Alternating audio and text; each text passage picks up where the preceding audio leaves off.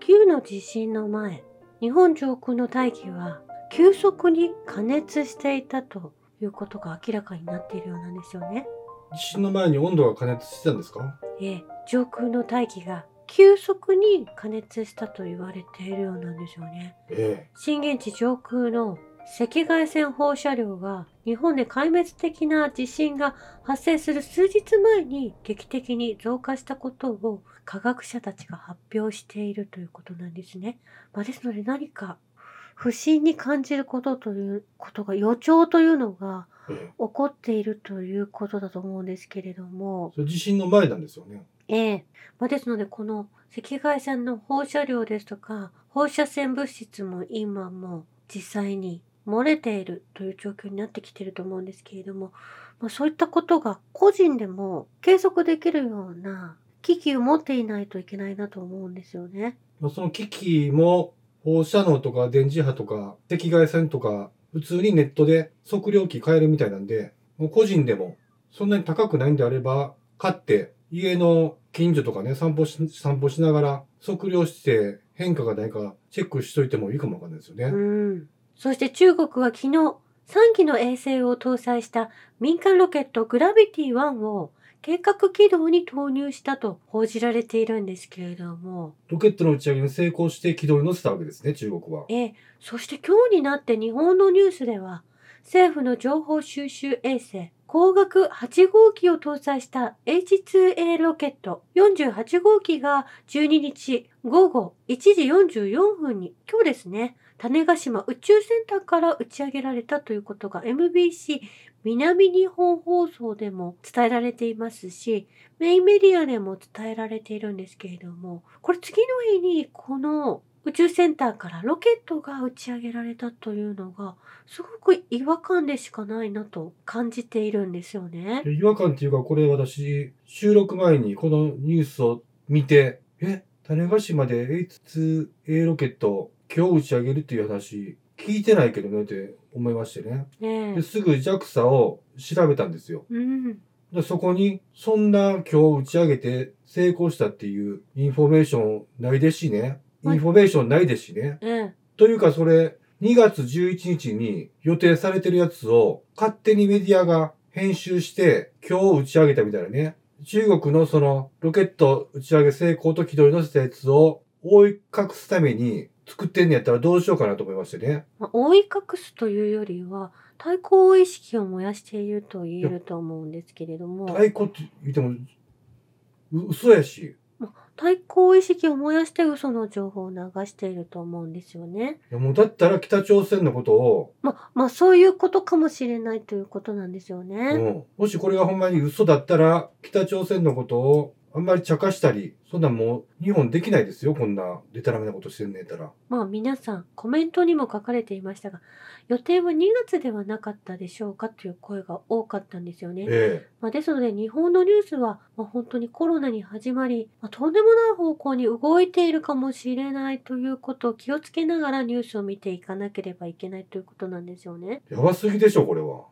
そして、ウクライナのゼレンスキー大統領は、スイスでのダボス会議に出席予定と伝えられているんですけれども、これ1月17日に開催される世界経済フォーラムに参加するとおっしゃられているようなんですけれども、今回えこの世界経済フォーラムでは未知の病原体疾病 X について話し合われる予定だということ、えもうええんやけど。まあ、そのような予定になっているようなんですよね。まあ、うんこれを見るとですね新型コロナは2020年のアメリカの大統領選挙前に現れたと皆さん記憶していらっしゃると思うんですよね。えそして今年も大々的に、まあ、世界で、まあ、ロシアもそうですし台湾ももちろんアメリカもなんですけれども大統領選挙が控えている年なんですよね。えうん一番多く大統領選挙が世界中で行われる年でもあるわけなんです。はまあ、そこで今回1月17日に開かれるダボス会議で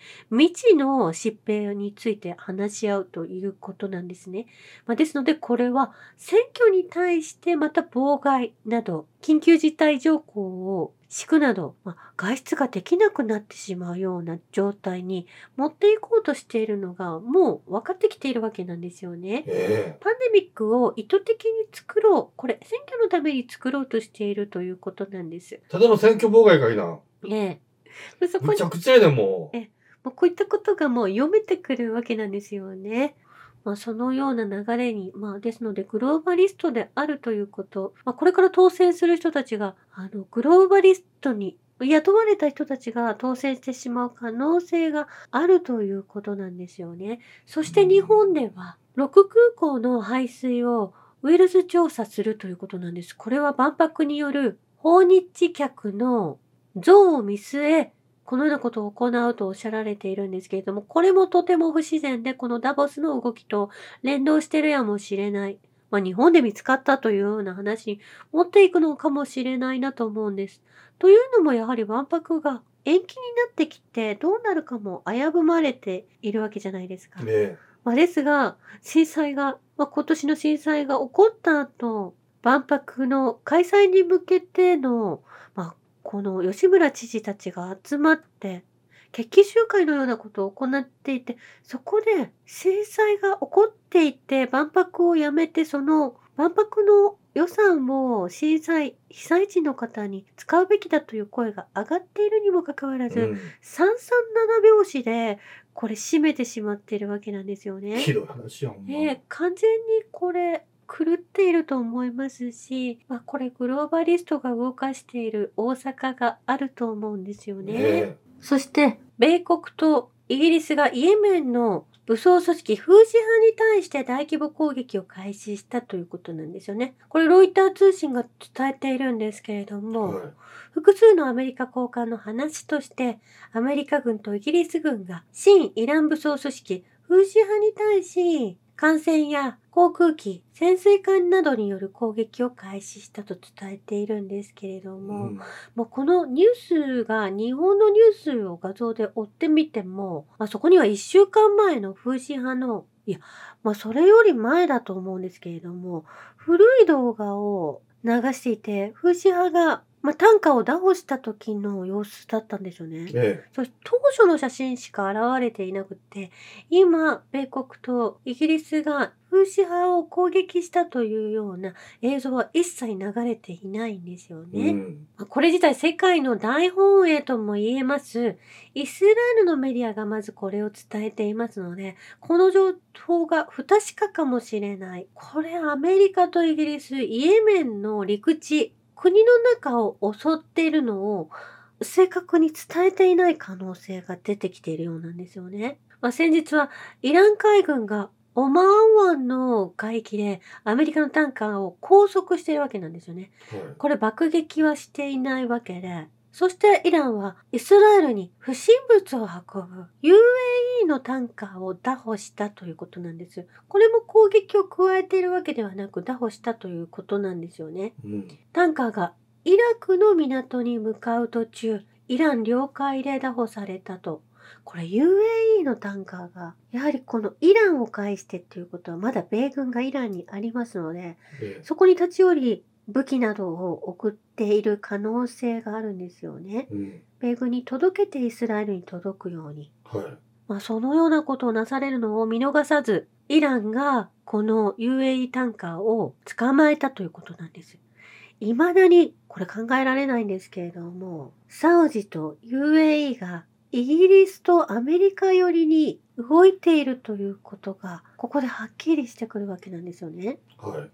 そしてイギリスとアメリカ、そしてブリックスの狭間でサウジと UAE がイギリス、アメリカよりに引きずり戻されたような分断が今起きてしまっているということなんですよね。えこれイエメンも直接アメリカとイギリスを攻撃するには制空権が、まあ、サウジが持っている、隣の国サウジが持っているので、え。うんサウジが協力していることになるわけなんですよね。はこれ今後戦争に進んでいくと、サウジが協力しているということは、ブリックスの中に入っている国が協力しているということで、これ少し問題が出てくると思うんですね。とかオスマン、サルマン大、ササルマン王子も一時はパレスチナを支援するような言動を見せてましたけど、今現時点ではイギリス、アメリカに引っ張られて、パレスチナ攻撃の方を加担しているような形になってますよね。ええまあどれだけ、まあアメリカの圧力が怖いのか、どうなのかというところなんですよね。うん。まあイエメンはですね、まあそのアメリカの圧力で、まあサウジアラビアにも攻撃を加えられ、まあそれを乗り越えて今パレスチナを守りたいという意味で、決死の覚悟で動いていると思うんですけれども、うんそれを邪魔する、まあ富裕層でもある国々があるわけなんですよね。えザハロア報道官は、米国のイエメン爆撃は、アングロサクソンが自らの破壊的目的のためにこの地域の情勢をエスカレートされるという名目で、国連安保理決議を歪解し、国際法を完全に無視していることの新たな例になるとおっしゃられていて、またこの内容については後ほど詳しく述べるとおっしゃられていたようなんですよね。はい。まあ、ですので、このロシアのニュースを見てみても、米国はイエメンをもう空爆しているということが、まあ、時系列的に伺えるわけなんですよね。うん。そして南アフリカが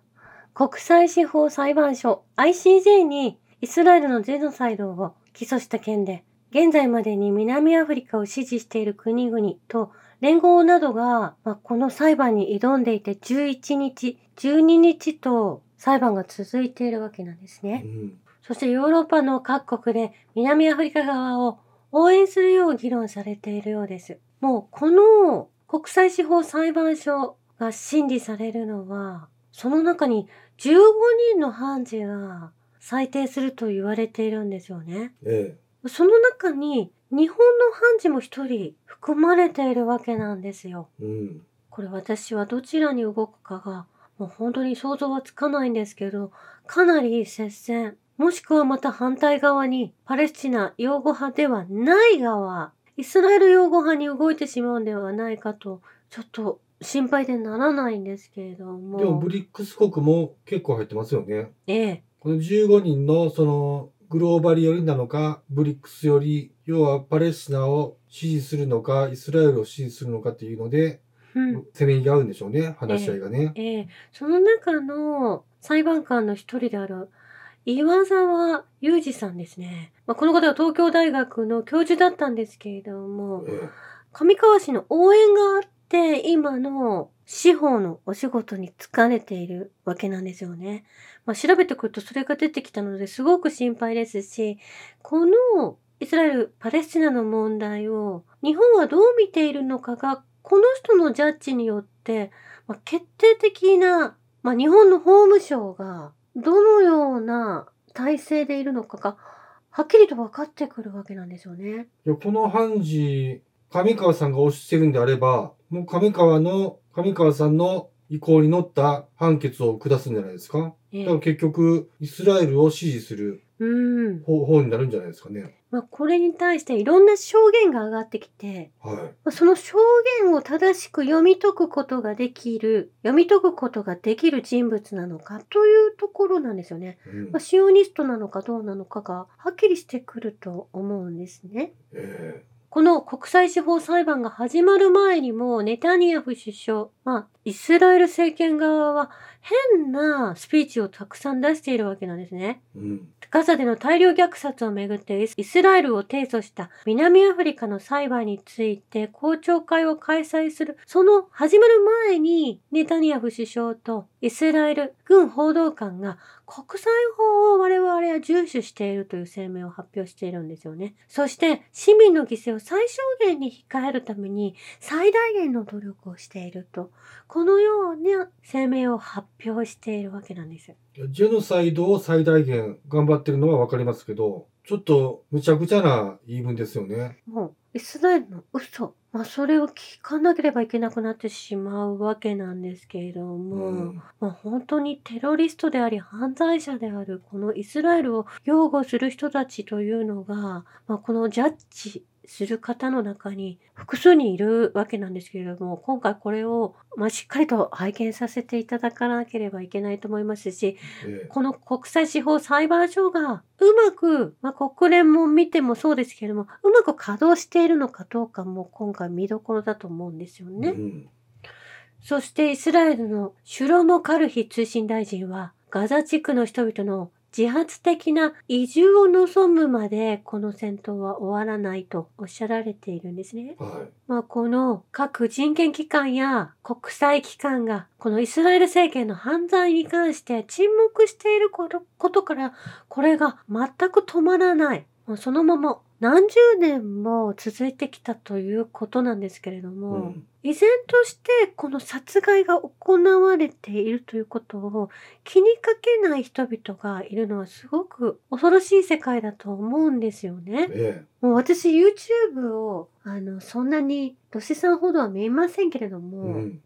あこれがすごく素晴らしい商品ですよ。ぜひご購入くださいみたいなインフルエンサーの方が、まあ、この1月1日の日本の震災後もロトのね。ええ、それを続けていらっしゃって、もう素敵な洋服なんです。など、おっしゃられてる人の気が知れないんですよね。だから私もその YouTube を見てて、安倍信者であったり、トランプ支持者があんまりその能登の震災の話をするよりも、松本人志や文集の話をしたり、うん、エプスタインのリストの話をしたりね、うん、そこに一生懸命してるのが、ちょっとあの、なんでなんかなって思う思ってるんですよね。うん、ちょっと何かが欠けてるか、そのカルト、一番心配なのはそこなんやからね。教会などの意向にのっとって動いているのかということになるんですよね。ね実際にヨルダン川西岸地区の監視カメラの映像に、イスラエル兵が撃って倒れた若いパレスチナ人を、イスラエル軍の車両が何度も引き殺す様子が映っていたのが、ガーディアンズの動画で上がっていたんですよね。えもうその当時その男の子が生きていたのか死んでいたのかは不明なんですけれども、その動画からは、その撃たれた男の子が、まあ、軍の車両で何度も引いてしまうという状況が生まれていたんですよね。えこれ、えブルドーザーで人々を踏み潰すというのもそうですし、もうとんでもなく起こってはいけないことが起きていて、捕まるべきはこのイスラエル軍であり、イスラエルの人たちだと思うんですよね。ええそうですよ。そしてまた、イランの中にアメリカが用意した ISIS の活動家が動き出したというニュースが流れてきていて、ISIS の公式スポークスマンが壇上の上でガザの人々を犠牲にしたハマスを非難する演説を発表したということなんですよね。うん。これに対し、イランのライシー大統領は、タクフィール主義であるテロ組織 ISIS は、アメリカとシオニスト政権、イスラエルが自ら育成した組織であり、パレスチナ・ガザ地区でシオニスト政権、イスラエルが行っているのと同様に、罪のない女性や子供の虐殺を追求していると述べていらっしゃるんですよね。えまあ、このすべての、まあ、世界のアルカイダもそうですし、ISIS などテロ組織を作って利用しているのはテロ国家、アメリカとイスラエル、まあ、中東で言えばイスラエルなんですよね。えうん。9.11の事故が、なぜ、事故というかテロね。え、テロが、腑に落ちない人がたくさんいらっしゃると思うんですけれども、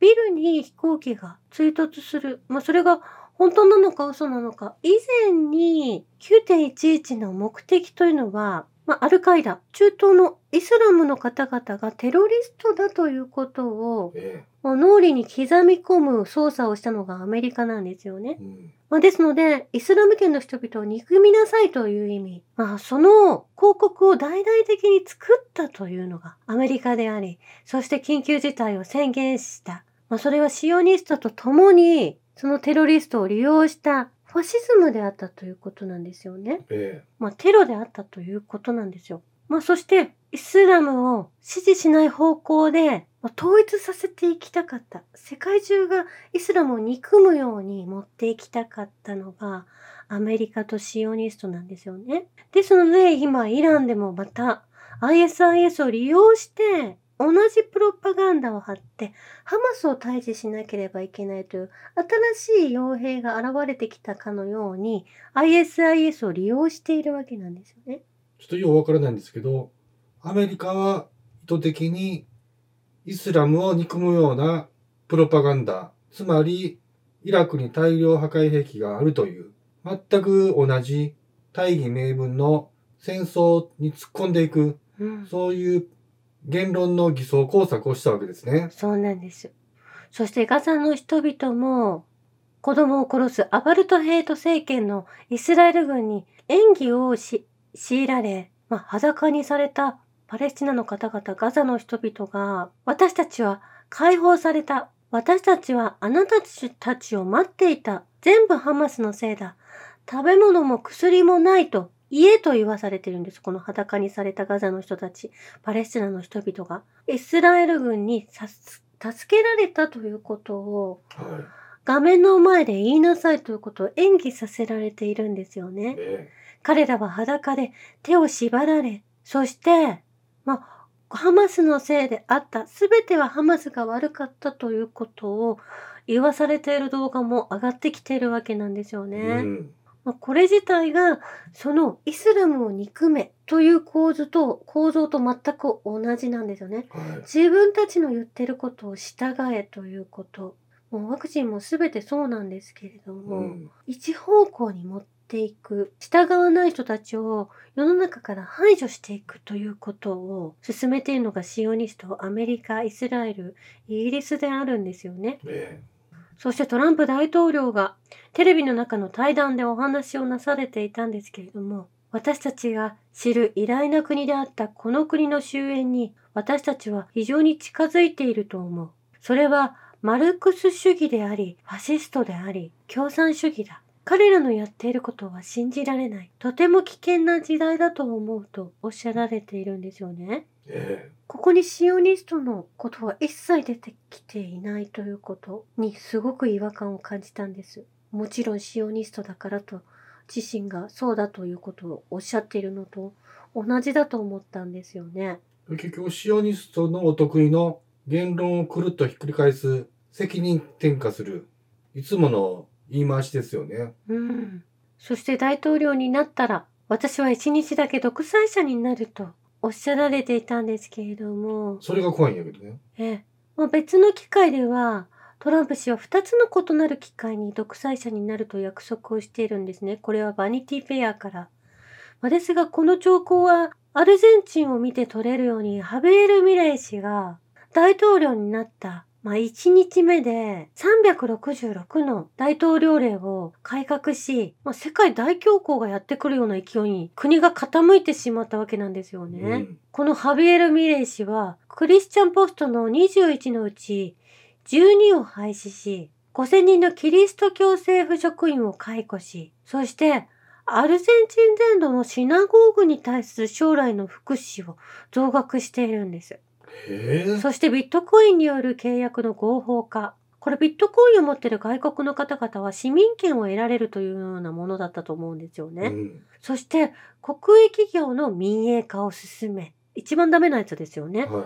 アルゼンチンの石油産業を開放する。まあそのようにして、もう本当にインフレーションが起きていたところに、さらになおインフレを巻き起こし国をガタガタにしてしまっているのがこの方であり、まあそことトランプ氏がおっしゃられていることが重なってくるわけなんですよね。結局国を潰してユダヤによる世界統一政府を作ろうというその動きですよね。で、思いっきりナチスなんですよね。はい。まあ、そのようなことが起こり得ないということを分かっているアメリカ人はたくさんいらっしゃるとは思うんですけれども、例えば、まあ、実際トランプも今年の大統領選挙で政権に返り咲いたらヒットラーみたいになるっていうふうにこ国民から言われてますしねう。ん、もうそれが本当に日本のニュースや日本の YouTube など、すごくおかしな状況に陥ってると思うんですよね。えちょっと救いようがないほどに危機にさらされてるなと思うわけなんですね。まあ、冗談かなと思うようなニュースが毎日毎日上がってきて本当に疲れてしまうんですけれどうも、ん。ちょっとやはり国民が目を光らせておかなければいけないことっていうのがたくさん増えてくるわけなんですけれどもそれによって、まあ、その重さに、ま、負けることがないよううにん。日々パトロールしていかないといけないんですよね。そうです。だからまあ、情報を完全にシャットアウトして、まあ自分の好きなように人生を生きたら、まあそれが一番いいんだと思うんですけども、うん。ただ声を上げるところは、声を上げて国民が NO を示さないといけない部分も実際たくさんありますからね。うん。だから今日本は大本営のイスラエルニュースが踊ってるんで、幅広く情報収集をして、世界の動きを見て、抑えていかないといけないですよね。はい。以上です。ありがとうございました。